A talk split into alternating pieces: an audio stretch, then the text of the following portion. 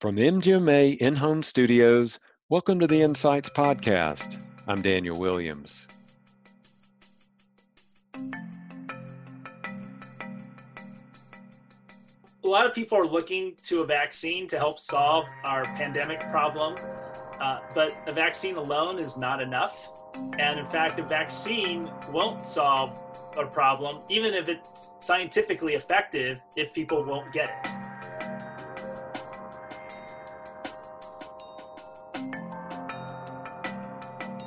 That's Dr. Richard Pan with his outlook on the COVID 19 crisis. We'll hear more from Dr. Pan on his experience as a pediatrician and state senator, how soon is too soon for schools to reopen, and the politicization of masks and a vaccine. But first, a word from our sponsor. An MGMA membership has its luxuries, and we believe getting there is much more luxurious in an Audi. That's why MGMA has partnered with Audi to bring a little more luxury into your life. MGMA members are eligible to save $500 to $2,000 on select 2019 and 2020 models through MGMA's Audi Incentive Program. Visit mgma.com slash membership to become a member and save on your next Audi. So get out there and enjoy the road more comfortably.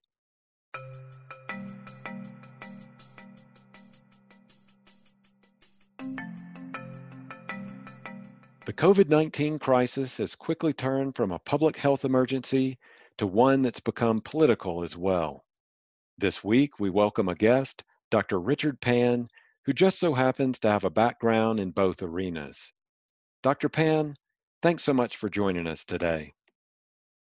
Thank you so much for having me. Now, you're a pediatrician, you're also a state senator of California. Um, I want to begin first with your role as a physician. Uh, you were telling me some things offline here. So, what has your day to day been like with your practice? I think you were explaining to me that you had to to back away from that a little bit. Is that correct? Yes. So, I've been in the legislature now 10 years. Uh, I was previously at UC Davis, where I was a faculty member, and uh, for 12 years, I continued in the legislature to see patients. So I continued to volunteer at a uh, community health center and at the county clinic. And uh, certainly I still wanted to continue to practice.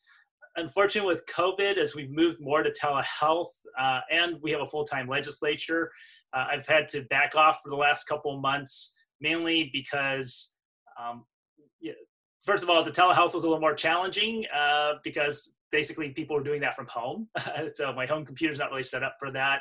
And I think many of you know physicians know uh, that it's it's a little more challenging with the technology, especially if you're not doing it full time. You don't have an IT department to help you out with that. Right. Yeah, good points there.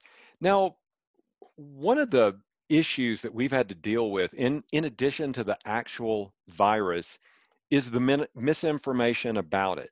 We hear one thing one week, we hear one thing another week, we hear different things from different people.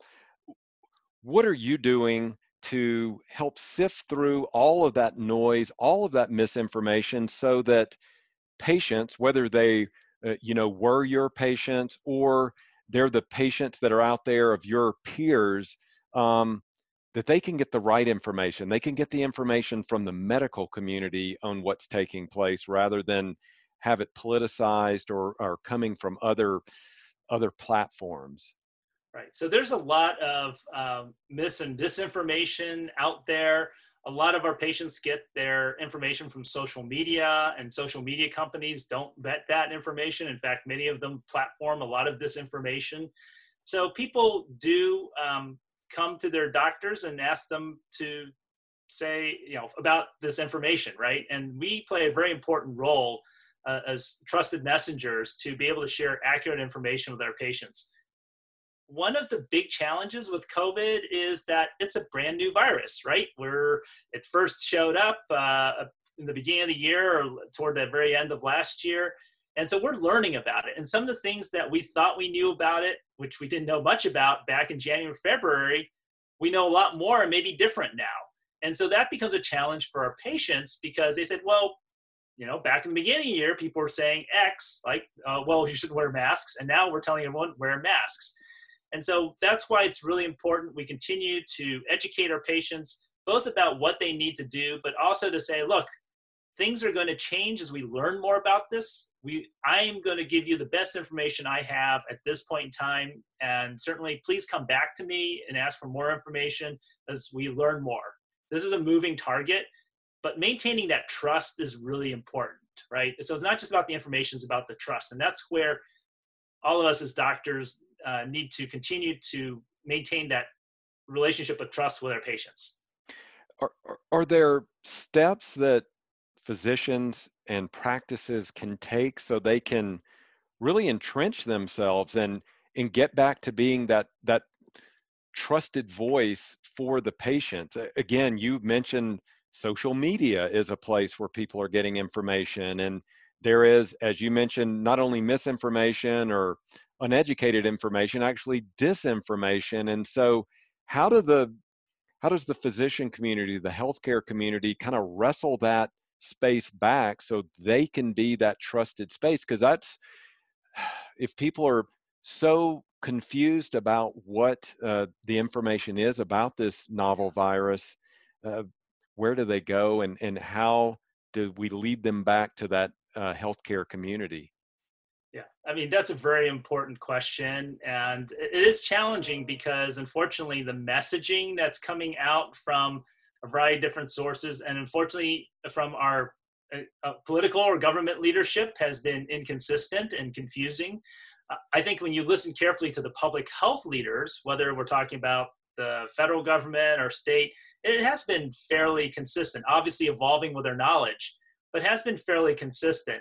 And I think what we need to do is, first of all, as professionals ourselves, sometimes it's hard for us to keep track of it, right? So we we need to sift through some of that. We need to identify who are the trusted people, the public health experts, our professional societies, credible uh, organizations that we should be listening to, guiding our patients to that as well, and then reinforcing it because we're the ones with the relationships with our patients. So that's the part where uh, people are going to say, Well, I heard this from this place and I heard that from that place. What, doc, what should I do?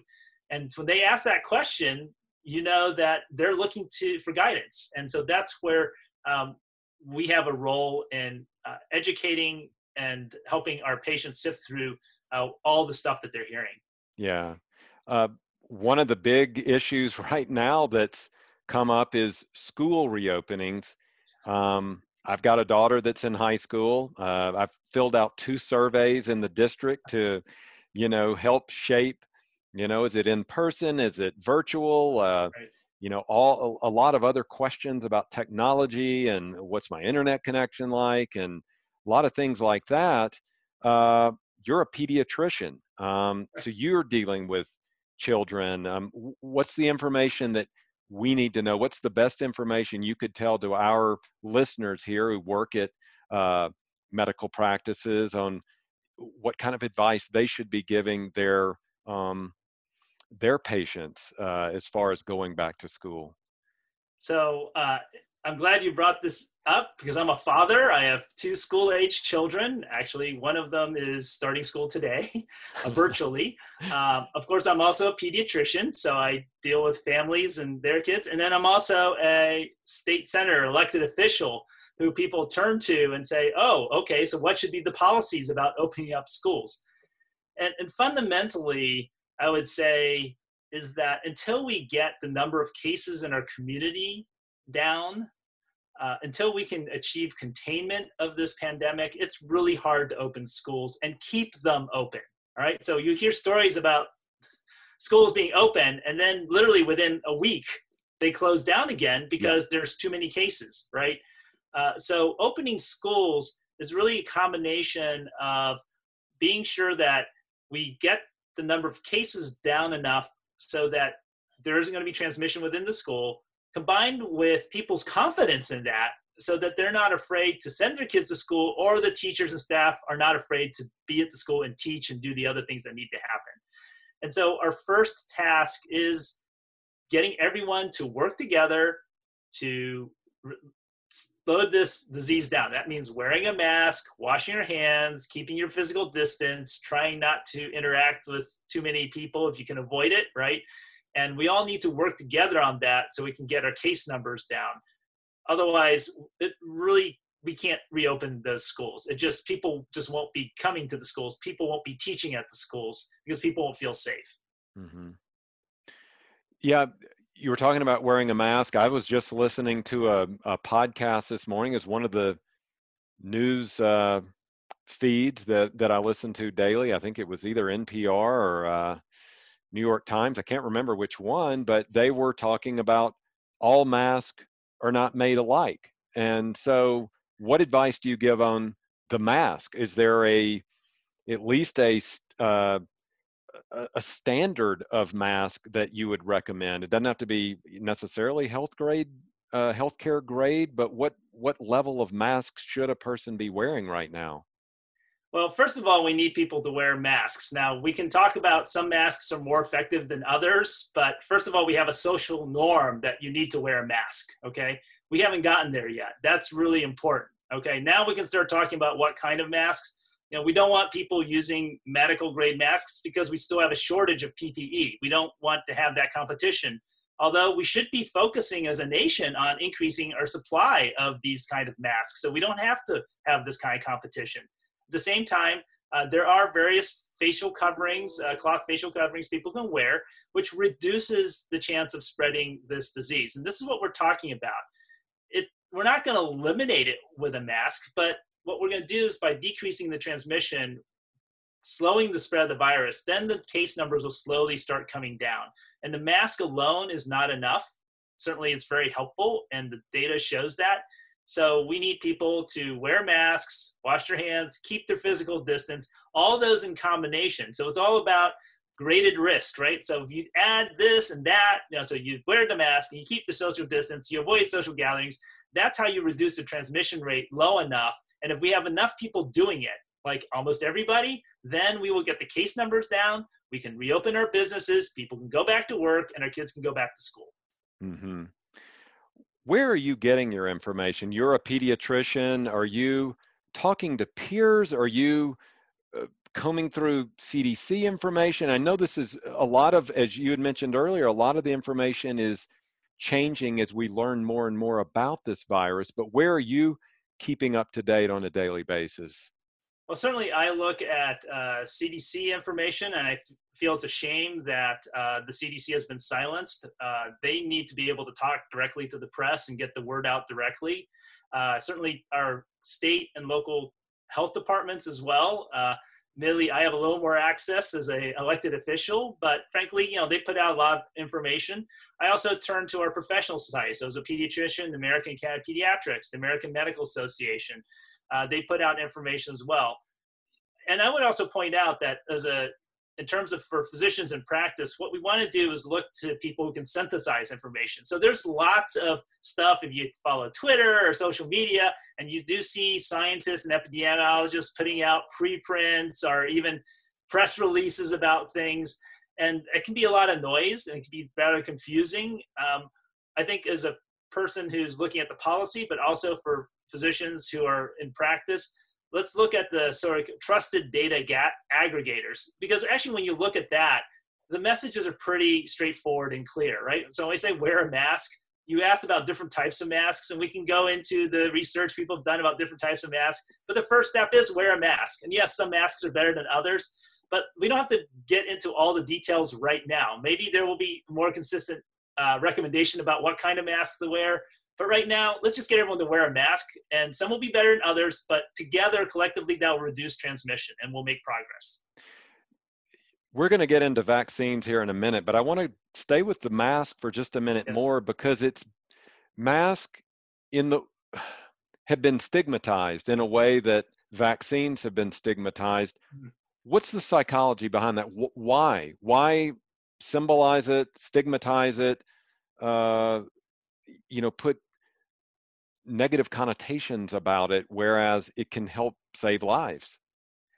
So, unfortunately, what has happened in our rather hyper partisan era, uh, and I think unfortunately social media has a role to play in this as well, combined with unfortunately messaging, not just messaging, but action. So, it's not just words, it's also actions, uh, where basically mask wearing has been politicized and tribalized, right? So wearing a mask isn't about public health for too many people. It's about identity, right? I don't wear a mask because I am a, you know, a supporter of someone or I have a particular political affiliation. Instead of saying that this is about a public health measure, this is not a political statement. And it's unfortunate that many of the things that are being recommended related to uh, controlling this pandemic has been politicized. One of the things that I have uh, said on numerous occasions is that with this pandemic, one of the unfortunate things that has happened is is that uh, we're not seeing public health people leading off the press conferences. We're seeing politicians, right? Poli- and, and I'm, I'm a elected official, so that makes me a politician, right? Even though I have a you know health background, uh, it should be our public health leaders who are opening up the press conferences and telling people what they need to do in order to control this pandemic, and then followed by the elected officials, the politicians who say, as an elected official, as your governor, as your president, as your whatever position, these are the policy things I am pushing forward so that we can achieve the goals that the public health people have set out. Uh, we need to have public health much more in the forefront. The other thing I should just point out, though, is is that unfortunately, uh, because of politicization, our public health officials have also now become political targets. So you hire them for their expertise and their knowledge, but now they're political targets. So we have public health officers who've resigned or been fired because they've made sound public health recommendations. And that is damaging to our country and that's damaging to that community. Yeah, and you're an elected official, so let's get into that. Um, you're a state senator in California. You're the chair of the Senate Committee on Health there. Right. Talk about that. What has your role been uh, during this lockdown, during the as the pandemic has, has really swept through the globe, swept through America, where have you been focusing your attention? Well, I've been focusing my attention on supporting our public health leaders and uh, trying to provide them with the resources that they need to tackle this pandemic. Certainly, we have a lot of things that are stemming from this pandemic that need, also need to be addressed, right? People have lost their jobs and we need to get them unemployment benefits. People have lost their incomes, they can't pay their rent or their mortgage, right? Businesses are closed because it's not safe for them to open, which then, of course, causes not only the loss of that business, but the people work there. Our kids aren't going to school, right? So they're having to do distance learning. We have, uh, you know, we have people suffering, but the root of that suffering right now is the pandemic. And the sooner we get control over the virus, the earlier we can address those other issues. So I'm not saying that we ignore those other issues. We need to address those. We need to find housing for people. We need to find, you know, get people working again. But that will only happen when we control this virus. So our first priority must be to get control over this virus, increase our testing capacity, build up our contact tracing capacity, have places people can isolate if they get infected. And we need to be sure our public health departments, which have been underfunded for years, have the capacity to deal with this pandemic so we can restore our economy and uh, keep people safe. Mm-hmm. Now, I mentioned it earlier vaccines, and that's one of the issues that's on people's minds. Um, I believe Russia released information that they had a vaccine uh, just yesterday. So we'll wait to see. It I'm not sure that that would have gone through all the protocols at this point, no. but we can get into that a little bit later. But I, what I want to ask you about is an article that you wrote. You co-wrote it with Dr. Bill Frist. He's the former Republican Senate Majority Leader. Also, Max Bronstein. He's the founder of the Journal of Science Policy and Governance. Uh, you guys published this article in Stat News. The article is titled "Science Alone Cannot Beat the Pandemic." We also need outreach about a COVID 19 vaccine. So, talk about that. Talk about that article. Talk about what you guys were looking at as you crafted it. So, a lot of people are looking to a vaccine to help solve our pandemic problem, uh, but a vaccine alone is not enough. And in fact, a vaccine won't solve a problem, even if it's scientifically effective, if people won't get it right? So unfortunately, even without a vaccine right now, so we have vaccine candidates uh, that are being tested, but even without a vaccine, we have people out there who are undermining confidence in any future vaccine. In fact, polls have shown, uh, unfortunately, uh, a minority, but still a sizable percentage of people have expressed that they probably wouldn't get the vaccine if it came out. And a vaccine works in two ways, right? So, so first, of course, the person who receives the vaccine has a certain level of protection from the vaccine. We don't know what it will be because that's what we'll find out when we test the vaccine. But the other part about any vaccine is, is that you need to have enough people to get the vaccine so you can slow the spread. The what we call herd immunity, or I like to call community immunity, that shield that happens when we have enough people who have immunity to that virus. And if we're going to have a large percentage of people, even though it's a minority, who refuse the vaccine, then we're not going to be able to contain the spread of this virus. And so, what we wrote about is the need to work on communications now on vaccine safety and building people's confidence that first of all no vaccine will be approved unless it's safe right? We're not going to do what russia did which by the way is more of a press release. Okay? There's no data that went with it. They basically said we have a vaccine and we're going to produce lots of it and give it to lots of people. They didn't provide data right? That's not what we're going to do in the united states right? We're going to be sure we have a safe vaccine. We're not going to mass vaccinate people uh, with a vaccine that's not been tested for safety right um, we need people to know that. Uh, we also need to be sure that we have a vaccine that's going to be uh, that works. And when that vaccine comes out, in order for us to make that vaccine effective, people have to be ready to uh, say yes to the vaccine because they are confident in it. And so that's something that doctors should be talking to their patients about. Uh, that you know what they're working on a vaccine. Uh, we're still collecting information on it. When it comes out, I hope we can have a conversation about any questions you have about that. You know, uh, but I want you to know that I won't recommend a vaccine to you unless I've seen and I've heard that it's safe and it works and it's good for you. So, as your doctor, I want you to know that I'm available when a vaccine is coming out to have a conversation about it. And I'm not going to recommend to you a vaccine until I, as your doctor, have felt that it is safe and effective. And you can trust that when I recommend it, that that's something you should go ahead and get. Yeah. Based on your knowledge of vaccines and the information that you have, what's a realistic timeline then for a safe vaccine to be available to the American public?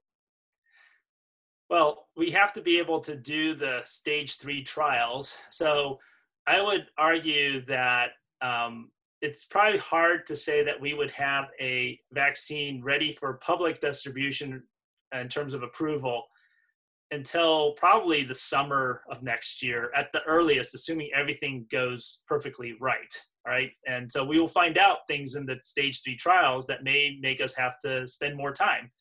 And I would point out that, for example, uh, there are some vaccines uh, that are undergoing stage three trials right now. It is now August. Uh, if we approve the vaccine in November, all we could say for a vaccine that's being tested in August or July that we only know it works for about five months, right? Because it's only been around for five months, and that uh, we only know its safety profile for that period of time as well. Now, most vaccine problems do tend to show up shortly after the vaccine was given. So, in that sense, the safety is perhaps going to be less of an issue by that point in time. But just think about those timelines, right? And, uh, and then you still need to get enough people for your stage three, and how many did you do? So I think again, realistically, we're not going about to get a vaccine that's been thoroughly vetted for pu- general public use. It's possible that we could have one approved for, let's say, healthcare providers because it's fairly narrow, and that will help us collect some more data to know that you know in the general public it's going to be efficacious. But for the general public, I would be surprised that we would have enough data to thoroughly vet the vaccine uh, certainly uh, before the beginning of next year, and probably not till mid next year in terms of um, approval. And that would be if everything goes correctly. Okay. Now, you've been a proponent of vaccines uh, throughout your medical career. Um, and just about a year ago, you had a frightening experience. You were assaulted by an anti-vaccine person. What what happened? What walk us through that? Tell us about that. So I authored a bill uh, last year to have public health oversight over the medical exemptions for vaccines because unfortunately we found that there was a small handful of doctors who were monetizing their license by writing medical exemptions to vaccines that were not based in science. Uh, they were essentially selling them. And uh, so we wanted public health oversight to stop that. And one of the main reasons was is that there was actually a decline in vaccination rates, or I should say, a rise in medical exemptions, leading to a decline in vaccination rates in particular schools. Some with vaccination rates uh, or medical exemption rates as high as 50%. I can imagine a school where 50% of all the students, and we're not talking about schools specialized in kids with chronic disease, with a 50% medical exemption rate. That's not realistic. At the same time, I know it seems like it's forever. Last year, we had the most number of measles cases since 1992 right? I mean, it's uh, we we're having a lot of measles cases in the U.S. and that's again due to low vaccination rates. So what happened is is that unfortunately the opponents, not having science on their side, engaged in uh, fairly violent rhetoric. They held rallies in the Capitol uh, with pictures of my bloodied face as being, you know, on display. They would wear T-shirts with that image as well and they used very violent rhetoric against people who support the vaccine, against, and including myself. And not surprisingly, it incited two, at least two acts of violence. One is, is that I was assaulted on the street uh, by a leader of the local leader of the anti-vaccine movement, uh, and then uh, also another person who was opposed to vaccines threw blood onto the Senate floor while we were in session. Uh, seemed like they were trying to aim at me, but they really splattered and hit all my colleagues around me. And that's not how we should make policy. And unfortunately, we've seen the same tactics that they use. This is pre COVID in terms of threats and bullying. And we've also can, you know, other doctors have had this happen to them. They've had their reputations downgraded on online sites and so forth, and uh, even had to have police into practices because of threats. They've taken these tactics, and these very same people are now actually opposing efforts to try to control the coronavirus. So uh, they are against masks, they're against contact tracing, they're, of course, against any vaccine in the future. They apparently, uh, they are not supporting any effort to contain this disease. In fact, one of them actually on a broad on his broadcast show that he does online said that anyone who dies of COVID, it's their own fault. They made bad life choices. And on top of that, this disease is as mild as a cold, and everyone should get it. We should do everything we can to spread the disease in our communities. And so that's what we're up against. And it's so important for doctors to speak out, to support people who've been, uh, who are being threatened and bullied, um, it, to call on social media to, uh, to not platform this kind of violent rhetoric, this kind of disinformation, because it is harming and even killing Americans. Yeah, well, Dr. Pan, I want I want to thank you for sharing that story. I mean, that is a uh, it's frightening. It's it's really powerful of what's taking place here, and I want to thank you for the work you're doing, and I want to thank you for being on the podcast today uh, and sharing this information with us. Well, thank you so very much for having me here today. Really appreciate it. That's going to do it for this episode of Insights. Thanks to Audi for sponsoring this week's show. To learn more about the MGMA Audi incentive program, visit mgma.com slash membership slash Audi. Also, thanks to our guest, Dr. Richard Pan. To hear from other healthcare leaders navigating the COVID-19 crisis, be sure to register for MGMA's virtual Medical Practice Excellence Conference at mgma.com slash MPEC. If you like the show, please rate and review it wherever you get your podcast. If you have topics you'd like us to cover or experts you'd like us to interview, email us at podcast at mgma.com or find me on Twitter at mgma daniel. MGMA Insights is presented by Decklan McGee, Rob Ketcham, and I'm Daniel Williams. Stay safe and thanks for listening.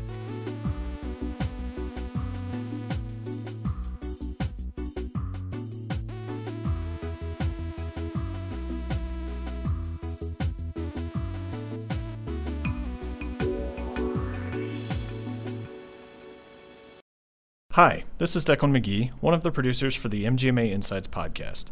If you like the work we're doing, please consider becoming an MGMA member. Learn more at mgma.com/membership. Thanks.